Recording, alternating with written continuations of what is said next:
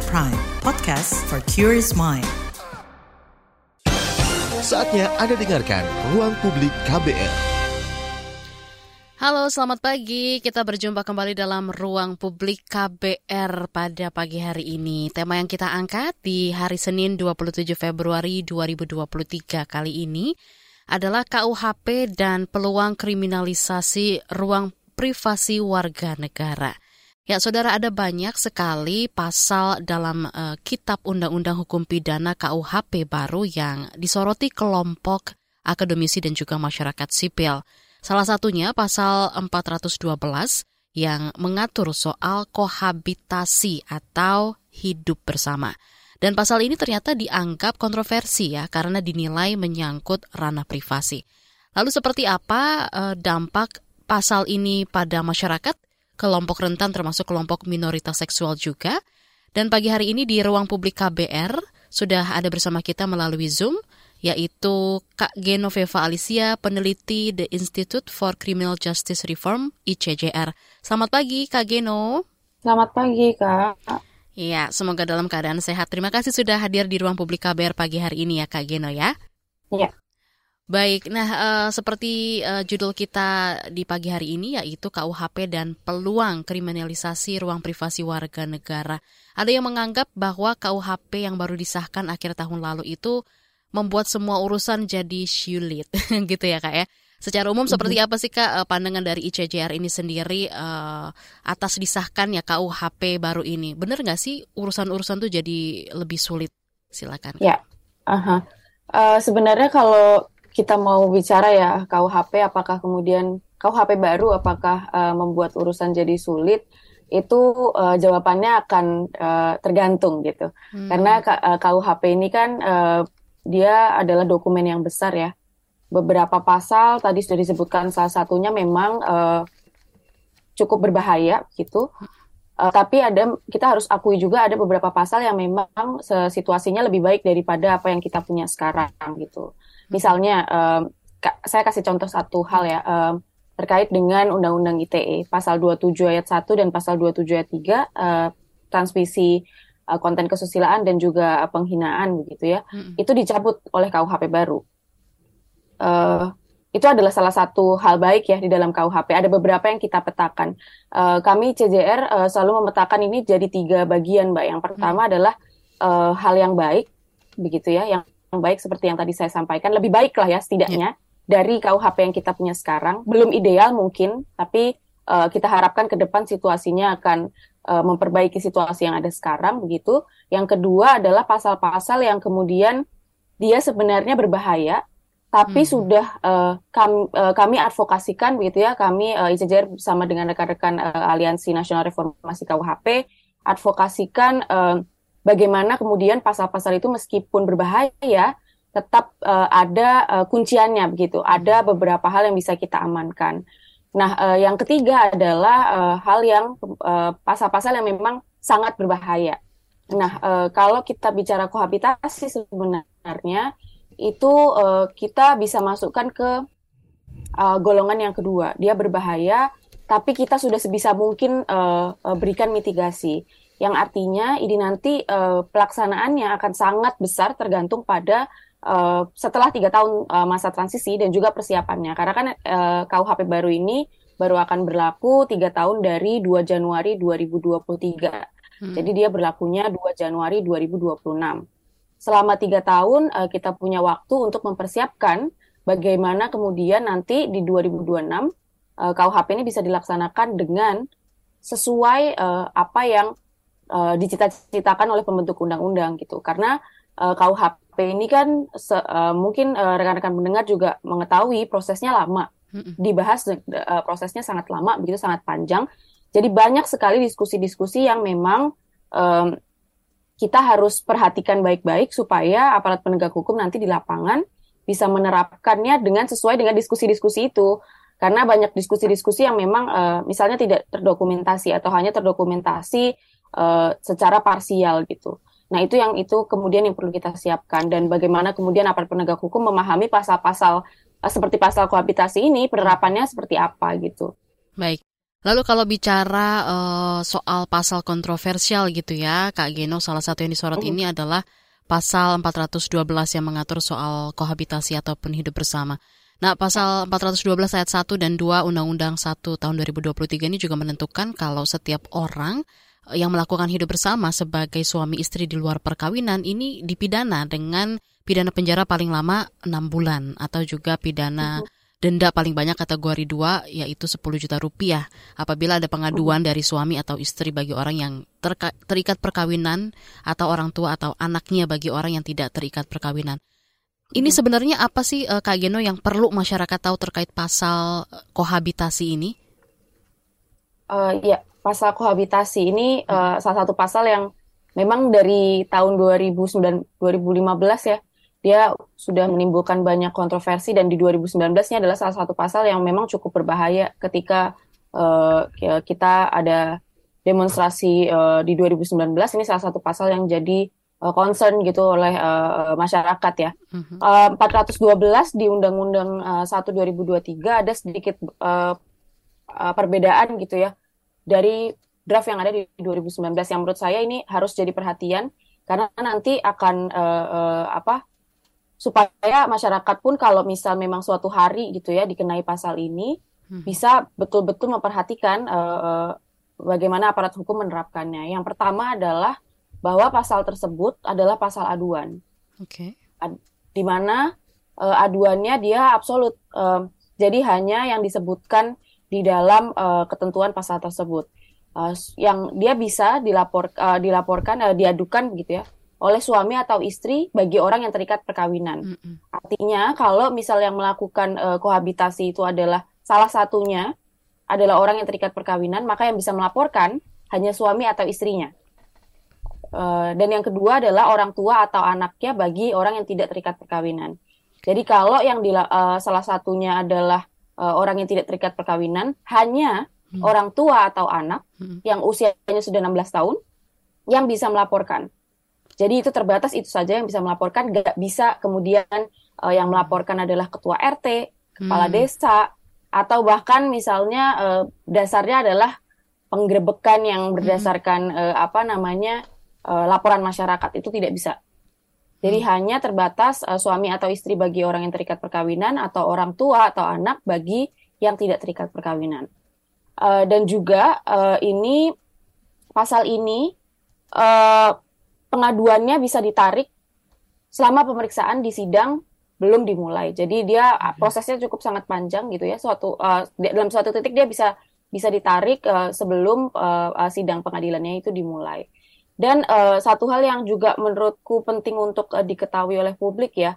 Ini kan pasal ini adalah pasal setiap orang yang melakukan hidup bersama sebagai suami istri di luar perkawinan.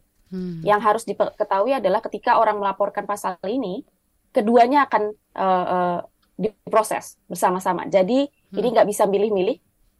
Ini sama sebenarnya dengan pasal zina yang kita punya sekarang ya, bahwa kalau memang ada orang yang dilaporkan zina, suami istri, misalnya salah satunya berkeluarga, bersuami atau beristri begitu ya, itu tidak bisa dipilih mana yang kemudian mau diproses, mana yang tidak diproses.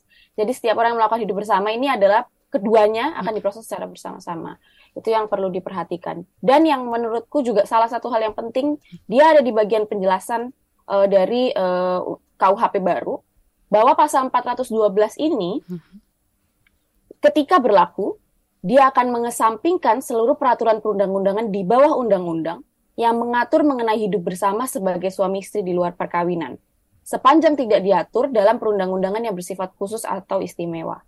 Artinya kalau nanti ada perda terkait dengan hidup bersama suami sebagai suami istri, itu sudah tidak lagi bisa berlaku karena adanya pasal 412 ini. Jadi karena ini kan ketakutan-ketakutan yang selama ini ada ya. Betul. Sekali penggerebekan begitu ya. Itu yang didasarkan oleh perda. Didasarkan oleh perda karena hidup bersama sebagai suami istri dan segala macamnya. Nah, ini nanti ke depan tidak akan berlaku lagi.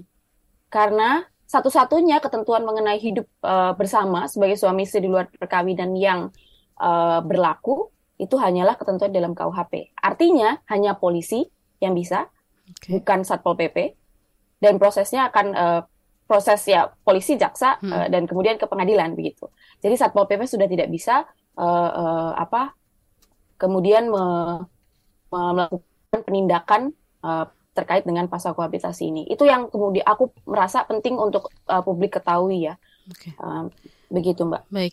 Jadi kalau single sama single gitu Kak Geno, tidak kena pasal, tidak berlaku gitu ya pasal kohabitasi ini, atau seperti apa nih Kak? Dia tetap berlaku, tapi jika yang mengadukan adalah orang tua atau anaknya, misalnya singlenya perceraian gitu ya, karena perceraian dan dia sudah punya anak dengan usia lebih dari 16 tahun gitu, anaknya umur 18 tahun, dia bisa melaporkan ibunya, dia bisa melaporkan bapaknya, atau orang tua. Tidak terbatas usianya berapa, bisa saja juga melaporkan anaknya yang sudah dewasa, misalnya orang tua anaknya 40 tahun gitu ya, belum menikah, orang tuanya mau melaporkan juga bisa. Ini yang kemudian nanti mungkin ini jadi bagian dari kontroversinya gitu ya. Oh, okay. Ini jadi bagian dari kontroversinya yang nanti kita bisa diskusikan bersama-sama. Baik.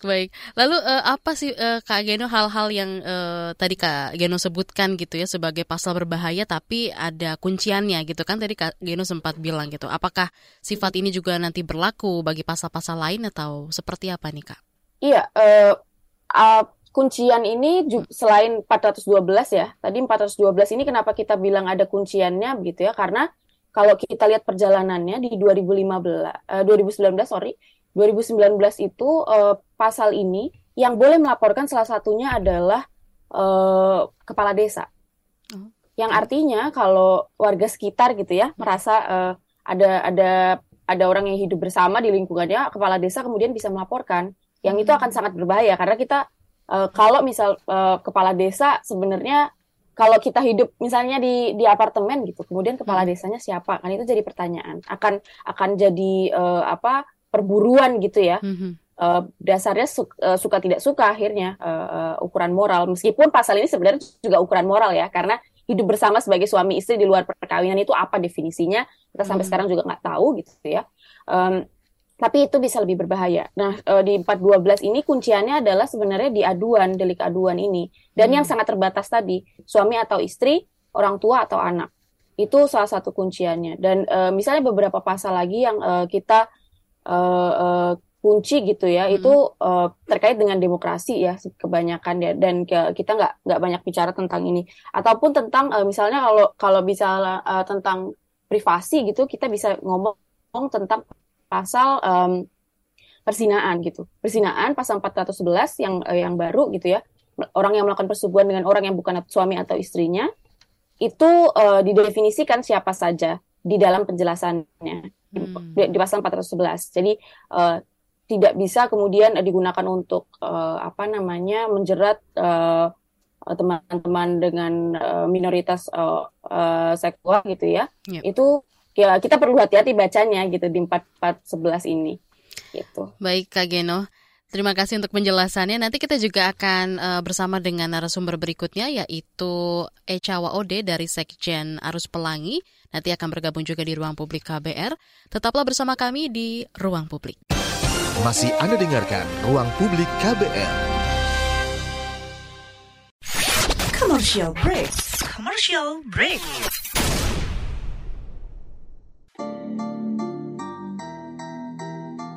Come on yo. Buat yang sukanya berhoax, you better listen to this one. Check this one out, yo.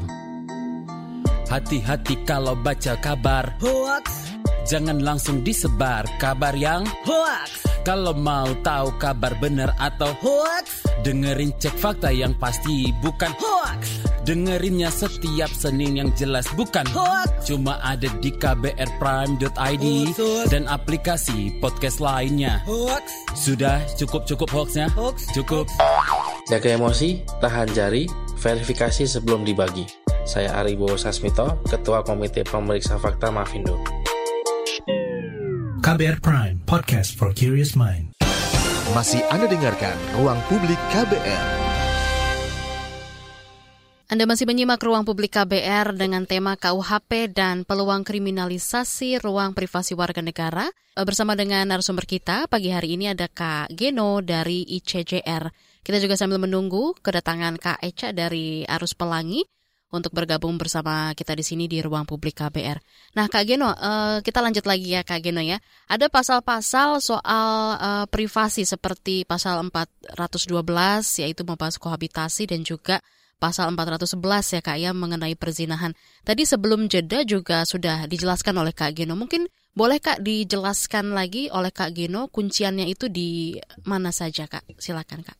Terkait dengan pasal 412 tentang kohabitasi ya, tadi untuk kunciannya sendiri, pertama adalah bahwa ini adalah delik aduan, hanya bisa dilaporkan oleh suami atau istri bagi orang yang terikat perkawinan, atau orang tua atau anak bagi yang tidak terikat perkawinan. Jadi pasal ini tidak bisa dilaporkan begitu saja oleh masyarakat begitu ya, dan juga misalnya kepala desa. Seperti yang beredar ya, banyak beredar isunya gitu. Itu di 412. Dan juga pasal 412 ini, dia nanti ketika berlaku di 2026, akan mengenyampingkan semua ketentuan perundang-undangan lain yang mengatur tentang kohabitasi. Seperti perda misalnya, karena banyak yang selama ini penindakan itu didasarkan oleh perda. Perda ini nggak boleh lagi berlaku dan nggak boleh lagi ada bahkan yang terkait dengan hidup bersama sebagai suami istri, karena hanya KUHP yang akan mengatur tentang tindak pidana ini, yang artinya ini hanya bisa ditindak oleh polisi. Nanti penindakan pertamanya polisi, bukan Satpol PP. Itu yang aku tegaskan terkait dengan pasal kohabitasi.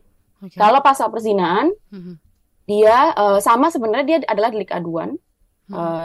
Diadukan hanya bisa oleh suami atau istri bagi orang yang terikat perkawinan, atau orang tua atau anak bagi orang yang tidak terikat perkawinan. Dia prinsipnya sama seperti 412, seperti kohabitasi perzinaan ini, cuma jenis perbuatannya sebenarnya yang berbeda. Kalau kohabitasi ini adalah hidup bersama sebagai suami istri di luar perkawinan, yang kita sampai sekarang belum tahu juga apa lingkupnya begitu ya. Dan 411, kalau 411 itu karena terkait dengan perzinahan, dia harus spesifik persetubuhan. Hanya persetubuhan gitu. Dan kalau 411, kalau kita lihat di penjelasannya, penjelasan dari KUHP ya, bukan suami atau istrinya ini didefinisikan siapa saja. Dia hanya bisa laki-laki yang berada dalam ikatan perkawinan melakukan persetubuhan dengan perempuan yang bukan istri. Jadi satu itu, dua adalah perempuan yang dalam ikatan perkawinan melakukan dengan laki-laki yang bukan suami. Ketiga adalah laki-laki yang tidak terikat dalam perkawinan melakukan persetubuhan dengan perempuan yang diketahui berada dalam perkawinan. Yang keempat adalah perempuan yang tidak dalam ikatan perkawinan melakukan persetubuhan dengan laki-laki yang diketahui terikat dalam perkawinan.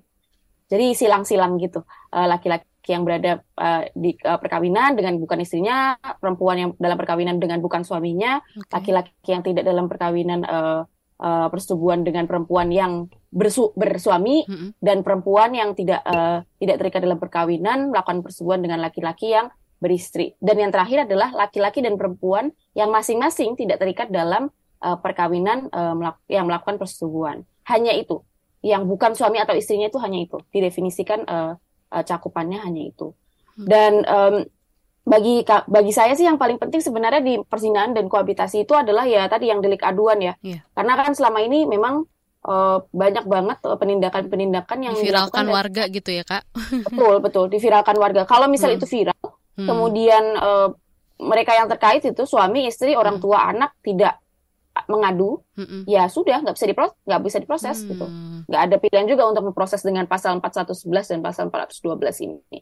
Ini yang harus diketahui oleh publik ya, karena kalau nanti misalnya gitu ya kita di lingkungan kita yang seperti itu dan keluarganya tidak melaporkan gitu ya, orang tua, istri, suami istri tidak melaporkan gitu ya, ya sudah kita sebagai publik, karena sebenarnya itu kan bukan ranahnya publik untuk kemudian bisa melakukan pelaporan gitu, karena yaitu kejahatannya adalah kejahatan terhadap sebenarnya institusi perkawinan, kalau kita lihat asalnya dulu ya, kalau perzinahan yang lama ya, meskipun kalau sekarang ada dimensi moral yang kemudian dimasukkan, tapi memang dikuncinya di situ, itu adalah delik aduan gitu. Baik, lalu apakah pasal 412 dan pasal 411 ini nantinya akan dikenakan secara bersamaan gitu, Kak Geno?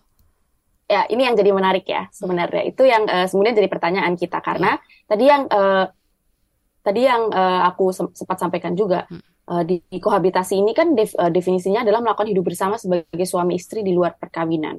Yep. Apakah itu termasuk persetubuhan? Harusnya sih iya ya. Harusnya ya. Tapi kan kita nggak pernah tahu.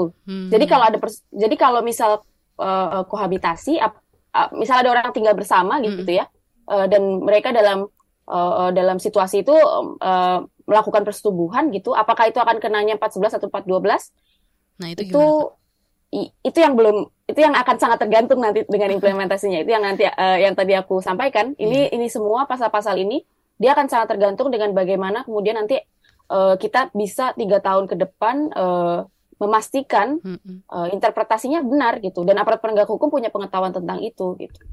Kalau persetubuhan satu kali dia 411, kenapa kalau persetubuhan berkali-kali dan dia tinggal bersama 412? Karena ancaman pidananya perbedaan. Ancaman pidananya 411, persetubuhan itu 1 tahun, paling lama 1 tahun. Sedangkan kohabitasi 6 bulan. Nah, itu yang kemudian kita jadi pertanyaan, apa sebenarnya hidup bersama sebagai suami istri? Apakah kemudian hidup bersama sebagai suami istri misalnya membagi peran gitu ya, tinggal bersama gitu, punya roommate, punya teman satu kosan gitu ya, sama-sama bagi peran, melakukan bagi peran di bersih-bersih gitu. Hidup bersama juga ya. Hidup bersama sebagai suami istri. Okay. Iya, itu kan layaknya suami istri kan. Iya. Maksudnya layaknya suami apa gitu? Kita aja nggak tahu gitu. Suami istri di different di rumah tangga yang berbeda kan, beda juga kan cara berkegiatannya itu akan berbeda. Nah, itu yang akan kemudian jadi tantangan kita, bagaimana kita bisa mendefinisikan sebenarnya aparat penegak hukum, bagaimana bisa dipastikan dia mengerti sebenarnya apa sih maksudnya hidup bersama sebagai suami istri ini gitu. Baik. Lalu nih Kak, pasal-pasal soal privasi lainnya gitu, itu bagaimana Kak, dan apakah juga ada kunciannya gitu, Kak Geno? Pasal-pasal misalnya privasi lainnya, biasanya kita kalau privasi lainnya akan bicara tentang kesusilaan di muka umum. Dia kesusilaan di muka umum ini sekarang KUHP itu memberikan batasan gitu ya. Kesusilaan itu apa? Karena kesusilaan ini kan sebenarnya satu istilah yang kalau seakan-akan kalau kita bicara kita udah tahu maksudnya gitu ya. Tapi kan itu akan sangat berbeda-beda setiap orang gitu, dan hukum pidana nggak boleh itu. Jadi definisinya harus clear, apa sih sebenarnya kesusilaan gitu. Kalau kita bicara kesusilaan seakan-akan kita udah kayak itu ya perbuatan itu ya yang kesusilaan gitu. Kita udah tahu, cuma definisinya by the law gitu kita nggak pernah tahu sebenarnya. Nah, ini kalau di KUHP yang baru kunciannya sebenarnya adalah dia didefinisikan melanggar kesusilaan itu apa. Perbuatannya hanya terbatas di ketelanjangan, mempertunjukkan ketelanjangan, mempertunjukkan alat kelamin, maupun mempertunjukkan aktivitas seksual, hubungan seksual gitu. Jadi dia dibatasi hanya itu. Di luar itu tidak boleh. Misalnya saya kasih contoh, beberapa saat lalu ada kasus public display of affection misalnya. Orang gandengan, orang cium pipi gitu. Itu kesusilaan kemudian dijerat oleh kesusilaan karena itu dilakukan oleh teman-teman minoritas seksual gitu. Dengan definisi yang sekarang itu nggak bisa gitu, karena dia bukan ketelanjangan, bukan mempertunjukkan alat kelamin, dan dia bukan mempertunjukkan aktivitas seksual kan. Nah, cium pipi, peluk, gandengan itu kan bisa dilakukan oleh teman juga gitu. Jadi itu tidak bisa. Jadi kunciannya salah satunya itu sih kalau kita akan bicara tentang kesusilaan gitu. Jadi pendefinisiannya harus lebih jelas lagi ya sebenarnya gitu, Kak Geno ya. Iya, dan sekarang pendefinisiannya lebih jelas karena setidaknya ada di dalam tubuh undang-undangnya ya. Ini kan ada di dalam penjelasannya. Baik. Nah, yang jadi tantangan adalah bagaimana kemudian aparat penegak hukum bisa memahami ini, karena ini kan kita semua ya sebenarnya akan belajar dari nol gitu. Yeah. KUHP ini kan baru, benar-benar baru gitu ya. Ada beberapa yang memang isinya sama seperti yang lama gitu. Cuma ada beberapa yang isinya terlihat seperti sama. Misalnya kesusilaan ini kan, ini pasal lama di dalam KUHP juga ya. KUHP yang berlaku sekarang lama. Cuma penjelasannya ini baru di dalam KUHP yang sekarang gitu. Mm-hmm. Artinya seharusnya adalah bagaimana penegak hukum mau membuka diri gitu ya untuk baca lagi nih. Yang sekarang udah beda daripada yang lalu gitu. Baik Kak Gino, semakin menarik saja ya obrolan kita di pagi hari ini mengenai KUHP dan juga peluang kriminalisasi ruang privasi warga negara. Nanti kita juga akan coba baca satu persatu pesan singkat WhatsApp yang masuk, begitu juga dengan komentar-komentar yang mungkin juga sudah masuk di channel YouTube Berita KBR. Tetaplah bersama kami di Ruang Publik. Masih Anda dengarkan Ruang Publik KBR. Yuk follow social media KBR, Twitter @beritaKBR, Instagram @kbr.id, YouTube Berita KBR. Masih Anda dengarkan Ruang Publik KBR. Nah, sebelum kita lanjutkan perbincangan kita dengan narasumber kita pagi hari ini, Kak Gino dari ICJR, kita akan dengarkan dulu nih Kak Gino, apa sih kata mereka yang pernah menjalani kohabitasi? Apa juga tanggapan mereka soal KUHP baru ini dan apa kekhawatiran mereka? Sebenarnya saya juga menjalani kohabitasi sebelum saya memutuskan untuk menikah dengan pasangan saya saat ini. Keputusan kami untuk menjalani hubungan kohabitasi itu karena masing-masing dari kami memiliki pengalaman gagal berumah tangga sebelumnya. Dan kami ingin memastikan apakah kami cocok ke depannya sebelum memutuskan untuk menikah. Karena ya kami nggak mau gagal lagi dong. Pastinya ketika menjalani hubungan seperti ini timbul rasa was-was dengan orang-orang sekitar. Kami berpikir gimana ya kalau orang-orang sekitar tuh tahu kalau kita tuh belum married gitu, gimana penilaian mereka ya terhadap kehidupan yang kita jalanin. Kemudian gimana kalau keluarga sama teman-teman tahu nih kita tinggal bareng, dan banyak paradigma lainnya yang pastinya kalau kami hadapi tuh ya mungkin kami nggak siap, dan kalau kami tidak berhati-hati di dalam melakukan hubungan ini ya kami akan kena apesnya istilahnya gitu ya.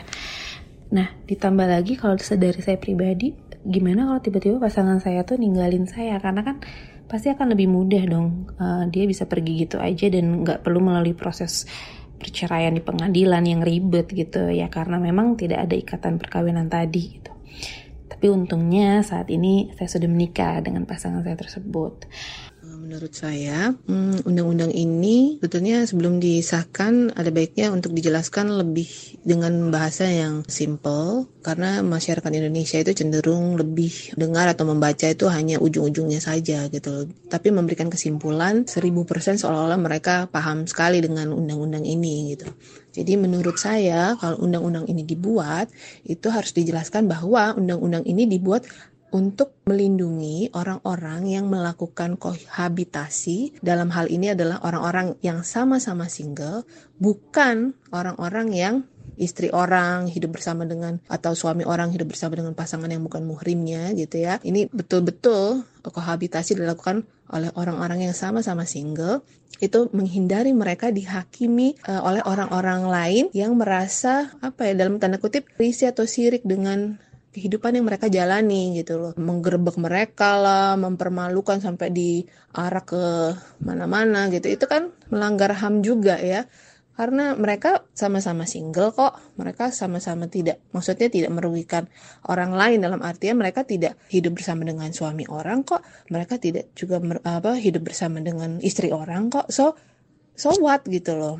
Jadi ini menghindari mereka yang melakukan kohabitasi tadi dipermalukan atau digerebek dengan orang-orang yang hanya mau ikut campur urusan mereka gitu loh. Hanya orang-orang yang mungkin iseng, hal-hal yang seperti itu. Tapi undang-undang ini kan juga pelapornya dibatasi dalam artian orang-orang yang melakukan hidup bersama kohabitasi tapi dalam digarisbawahi ya, dengan suami orang atau istri orang, ini boleh dilaporkan gitu loh, dilaporkan ke polisi, pelapornya tersebut adalah suami atau istri sahnya gitu loh. Jadi undang-undang ini tidak merugikan orang-orang yang menjalani pernikahan juga begitu loh. Jadi lebih ke melindungi pelaku kohabitasi yang sama-sama single tadi dari perilaku masyarakat yang kadang suka main hakim sendiri, mempermalukan dan lain sebagainya begitu. Ya, tadi sudah kita dengarkan bersama-sama komentar dan juga pendapat mereka yang pernah menjalani kohabitasi ya.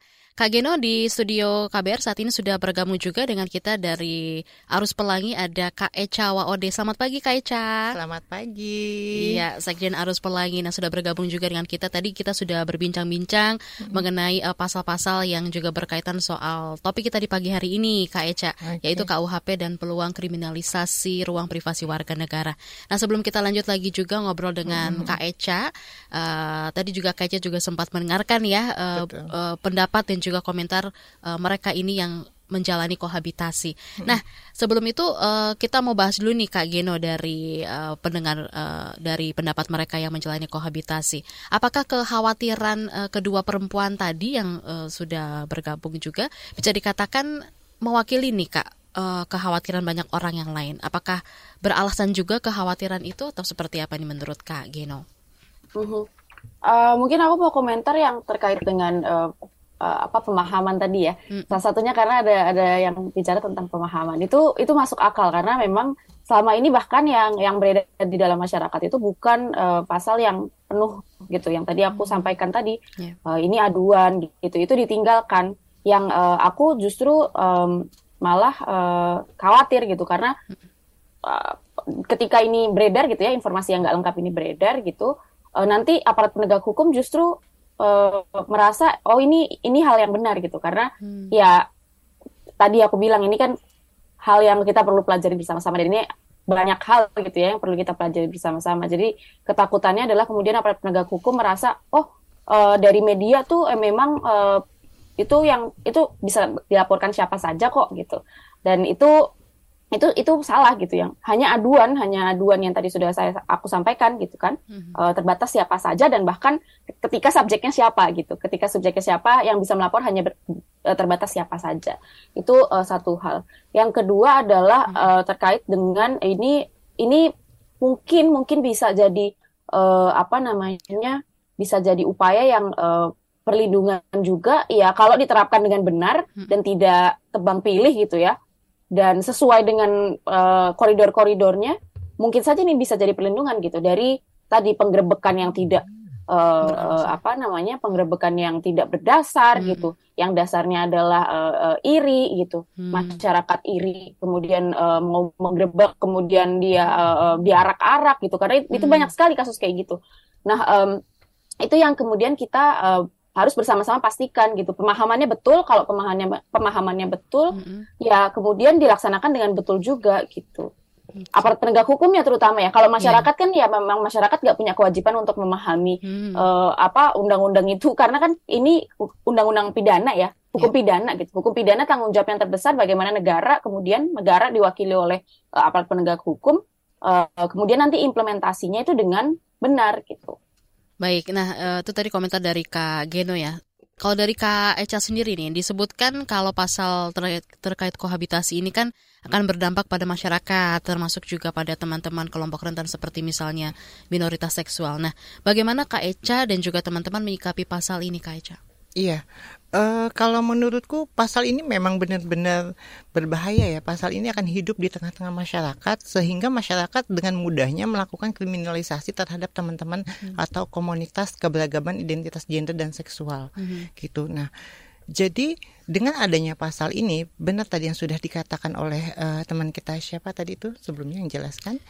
Itu jadi Kak Geno, jadi itu bisa dilakukan oleh masyarakat terhadap teman-teman LGBT gitu. Dan teman-teman kan kadang ya teman-teman komunitas ada yang tinggal bareng ya untuk sharing cost gitu. Kayak mereka yang pasangan untuk meminimalisir pengeluaran sehingga mereka sharing cost dan itu jadi orang akan mikirnya ini pasangan LGBT nih, gay atau transpuan atau lesbian, padahal mereka tujuannya untuk meminimalisir pengeluaran gitu.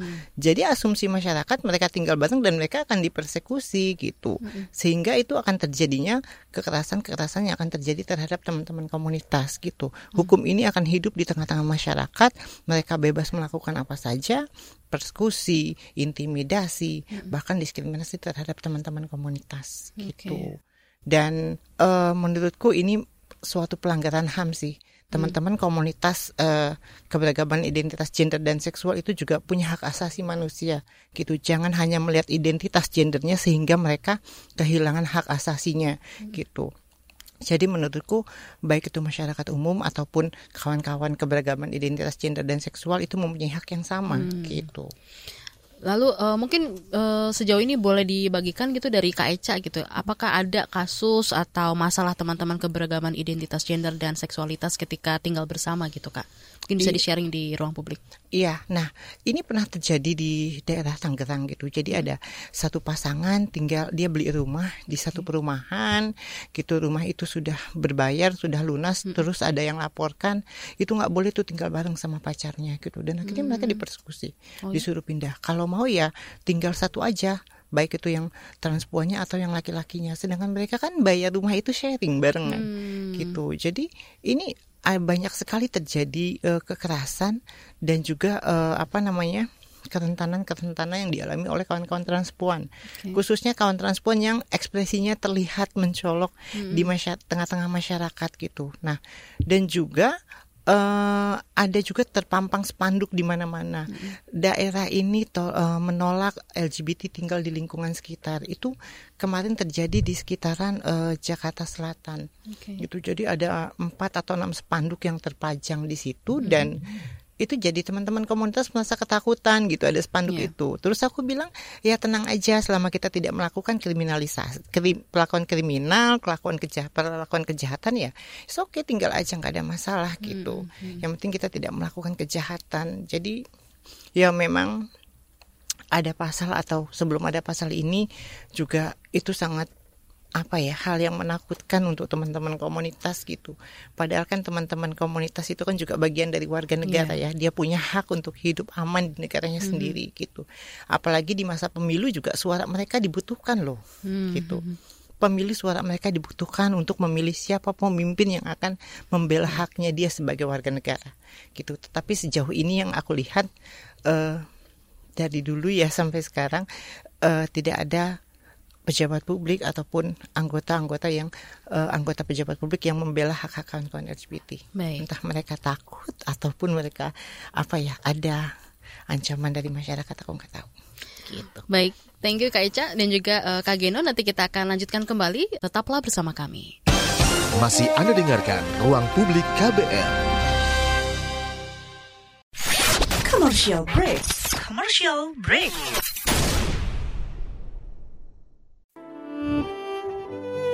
Bu Hado, kabar hamu? Ba, kabarnya? Gimana kabarnya? Kumaha damang? Piye kabare? Kayak apa kabar pian? Aga kareba, baji-baji ji. Kengken kabarene. Nara gero telu.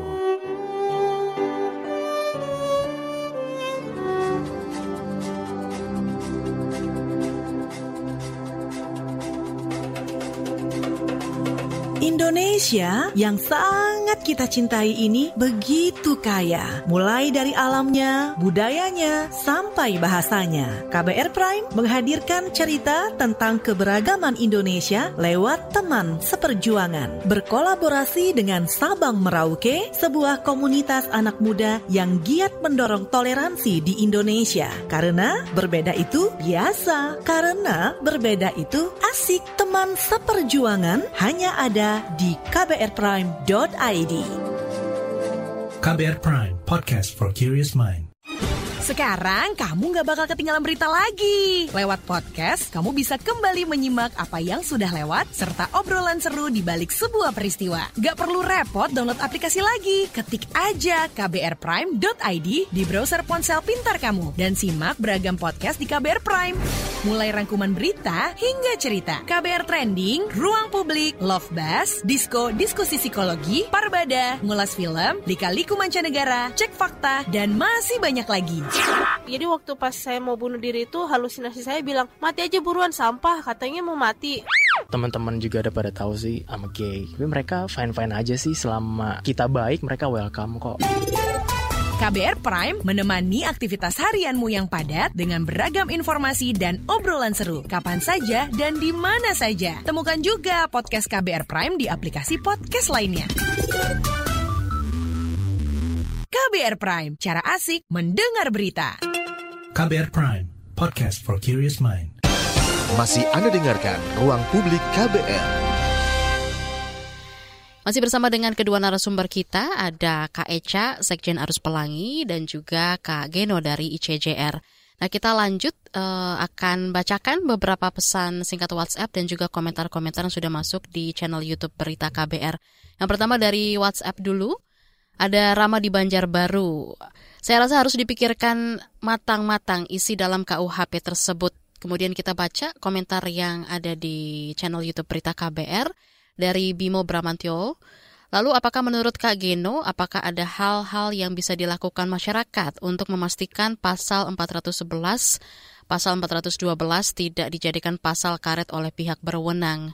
Kemudian juga dari Tommy, Kak Geno, kalau ada Satpol PP, tokoh masyarakat atau ormas yang menggerbek terkait pasal kohabitasi ini, kalau mereka memaksa menghakimi seperti apa? Mungkin bisa ditanggapi secara umum oleh Kak Geno terlebih dahulu. Silakan Kak Geno. Oke, ini penting ya, pertanyaan yang penting sebenarnya. Keduanya berkaitan gitu, apa yang bisa dilakukan dan kemudian bagaimana kalau dalam implementasinya Satpol PP, masyarakat yang melakukan penggerebekan gitu. Pertama memang ya ini kalau secara pasal ini ya, ICJR sendiri sebenarnya menolak keberadaan pasal ini. Kita clear menolak pasal ini. Masalahnya sekarang KUHP baru kita ini sudah disahkan. Artinya iya, kita menolak tapi kita harus move on. Yang kita harus pastikan adalah bagaimana kemudian nanti implementasinya tidak semena-mena tadi. Apa yang kemudian bisa dilakukan oleh masyarakat? Satu, menurut saya masyarakat harus memang paham juga ketika nanti ini misalnya diterapkan gitu ya. Ya setidaknya tahu bahwa ini nggak bisa dilaporkan oleh siapa aja gitu. Ini adalah delik aduan gitu. Itu setidaknya itu yang harus diketahui dan bukan kewenangan dari Satpol PP ataupun masyarakat. Itu satu. Kedua adalah saat ini karena KUHP kita sudah selesai, kita sudah jadi gitu ya, barangnya sudah ada. Kita punya babak baru pembahasan gitu ya. Ada yang namanya Kitab Undang-Undang Hukum Acara Pidana, yang dia nantinya akan memastikan bagaimana pasal-pasal di dalam KUHP ini akan bisa diterapkan.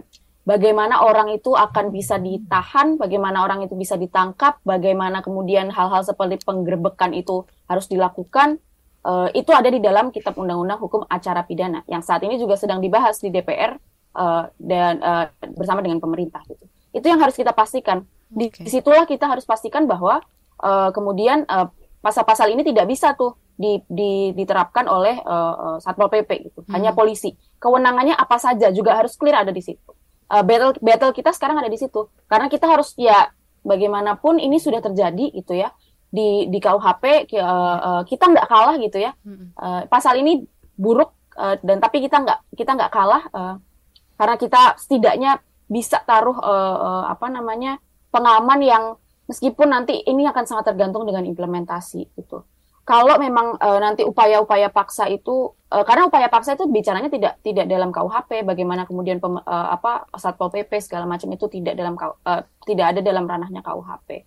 Tapi yang harus kita pastikan juga adalah bagaimana pemerintah kita ini bisa nanti ke depannya melakukan harmonisasi yang betul terhadap kebijakan-kebijakan yang memang misalnya tadi terkait dengan hukum yang hidup dalam masyarakat, hukum yang hidup, kohabitasi gitu ya. Itu dia ada lagi nggak di dalam perda? Itu bagaimana bisa pemerintah itu memastikan bahwa itu tidak ada lagi gitu. Cukup di dalam KUHP satu aja ini dan jelas penerapannya seperti apa dan siapa yang kemudian menerapkan. Baik. Itu kira-kira Kak. Baik Kak Geno. Tanggapan dari Kak Echa sendiri? Dari komentar-komentar yang tadi sudah dibacakan seperti apa Kak? Ya, nah itu tadi yang Kak Geno bilang, ya memang ini harus dilihat lagi dampak-dampak dari KUHP ini gitu. Karena bukan cuma kawan-kawan komunitas yang akan terdampak, tapi masyarakat umum juga akan terdampak dengan pasal ini gitu. Seperti kita mengkritik pejabat publik, kita bisa dipenjarakan. Nah, bagaimana jika ada kesalahan-kesalahan yang dilakukan oleh pejabat-pejabat publik yang melakukan korupsi, terus kita tidak boleh mengkritik. Lah bagaimana negara ini bebas korupsi jika kita mengkritik pejabat, kita dipenjarakan. Padahal kita menyuarakan keadilan gitu. Dan itu jadi menurutku bukan cuma teman-teman komunitas saja yang akan terdampak. Perda-perda masih ada yang akan mengkriminalisasi teman-teman gitu. Kayak Perda Bogor yang akan melakukan apa namanya terapi konversi, harus dirukiah teman-teman komunitas. Ini menurutku kita jadi kayak kurang nyaman tinggal di, bukannya nyaman ya, kita butuh tenang, kita butuh nyaman tinggal di negara kita sendiri. Tapi dengan ada pasal ini kan menimbulkan ketakutan gitu kepada teman-teman komunitas. Memang pasal ini sudah ada, tapi masyarakat umum belum semua tahu jika di dalamnya itu sebenarnya membahayakan sekali untuk mereka dan juga teman-teman komunitas kayak gitu. Baik, nah ini karena waktu juga terbatas ya Kak Geno dan juga Kak Echa nih, pertanyaan terakhir kita untuk Kak Geno dan juga Kak Echa. Mungkin dari Kak Echa dulu. Kohabitasi atau hidup bersama ini kan masuk ranah pribadi ya, seperti yang tadi Kakak juga bilang tuh sangat tidak nyaman jadinya kan. Apa sih dampak yang bisa timbul kalau negara ini ikut mengatur ranah pribadi menurut Kak Echa dulu? Silakan. Nah menurutku kalau pemerintah ikut campur dalam ranah pribadi kita itu kan melanggar hak privasi. Masuk ke pekarangan rumah kita aja sudah melanggar hak privasi, apalagi orientasi seksual kita dia ikut campur gitu negara. Maksudku ya, ini suatu pelanggaran HAM. Bagaimana ini disebut negara ramah HAM jika perda-perda dan pasal-pasal tersebut melakukan pelanggaran HAM, ikut campur urusan hak pribadi orang. Sebenarnya kan HAM itu kan milik kita pribadi, tidak bisa dikurangi dan tidak bisa dibagi gitu. Justru negara harus mencukupi, memenuhi haknya, bukan justru ikut campur dengan hak pribadi masing-masing gitu. Jadi kalau ini sampai terjadi disahkan, dan itu menurutku melanggar hak asasi manusia gitu. Mereka bisa seenaknya masuk ke ruang privasi kita, melakukan persekusi gitu, dan itu menurutku bahaya banget sih gitu. Baik, dari Kak Geno, silakan Kak Geno. Sepakat sama Kak Echa ya. Negara ini kan punya kekuasaan, punya kewenangan yang sangat besar ya, apalagi terkait dengan pidana gitu. Kalau dia masuk ke dalam ruang privasi gitu ya, yang mana seharusnya itu tidak dimasuki oleh negara, kecuali dalam hal terjadi kekerasan begitu ya di dalam ruang privasi itu, akan sangat banyak sekali dampaknya gitu. Kita dengan posisi yang sekarang aja kita masih belum tahu bagaimana kemudian kita bisa membela diri kita gitu ya. Challenge apapun yang dilakukan gitu. Tadi kalau ditanya gimana kalau ada penggerebekan kita harus apa? Ya sekarang sistemnya tidak memberikan kita jalan untuk melakukan apa-apa gitu. Bisa melakukan apa-apa, tidak ada aksesnya, tidak ada mekanismenya. Jadi ya itu akan sangat berbahaya. Kemudian kenapa hukum pidana itu prinsipnya adalah ya negara itu tidak boleh memasuki ruang privasi kecuali itu ada kekerasan. Nah dampaknya kan sangat berbahaya sih. Sepakat dengan Kak Echa tadi. Baik, terima kasih banyak untuk kedua narasumber kita di pagi hari ini. Ada Kak Echa Waode, Sekjen Arus Pelangi, dan juga Kak Genoveva Alicia, peneliti di Institute for Criminal Justice Reform, ICJR. Untuk waktunya terima kasih banyak sudah hadir di Ruang Publik KBR pagi hari ini dengan tema kita yaitu KUHP dan peluang kriminalisasi ruang privasi warga negara. Terima kasih juga untuk Anda pendengar yang sudah menyimak dan juga ikut berkomentar memberikan pendapat juga di Ruang Publik KBR pagi hari ini. Saya Naomi Liandra pamit, terima kasih dan sampai jumpa. Baru saja Anda dengarkan Ruang Publik KBR. KBR Prime, cara asik mendengar berita. KBR Prime, podcast for curious mind.